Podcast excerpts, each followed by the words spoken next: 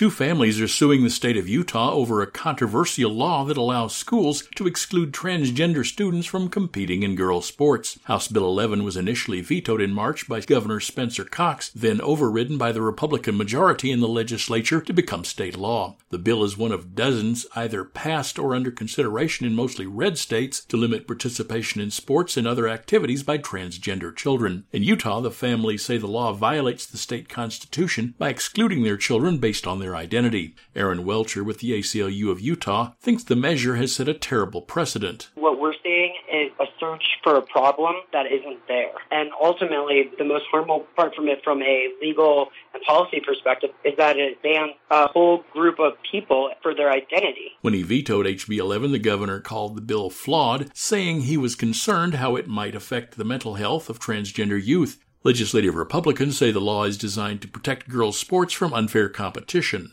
The families bringing the lawsuit say they are proceeding anonymously to protect their children. They include a 16 year old high school junior who wants to play volleyball and a 13 year old who wants to join a swim team. Welcher worries the measure could open the door for more discrimination toward transgender and other LGBTQ individuals. This law treats transgender children as outcasts and a dangerous message that it's okay to reject, exclude because of who they are. The law was not passed in response to any problem. In his initial veto, the governor noted school officials could find only four instances of openly transgender students participating in Utah sports. The case is supported by ACLU of Utah, Equality Utah, and the National Center for Lesbian Rights. I'm Mark Richardson. Find our eight trust indicators to support transparency and accuracy at publicnewsservice.org.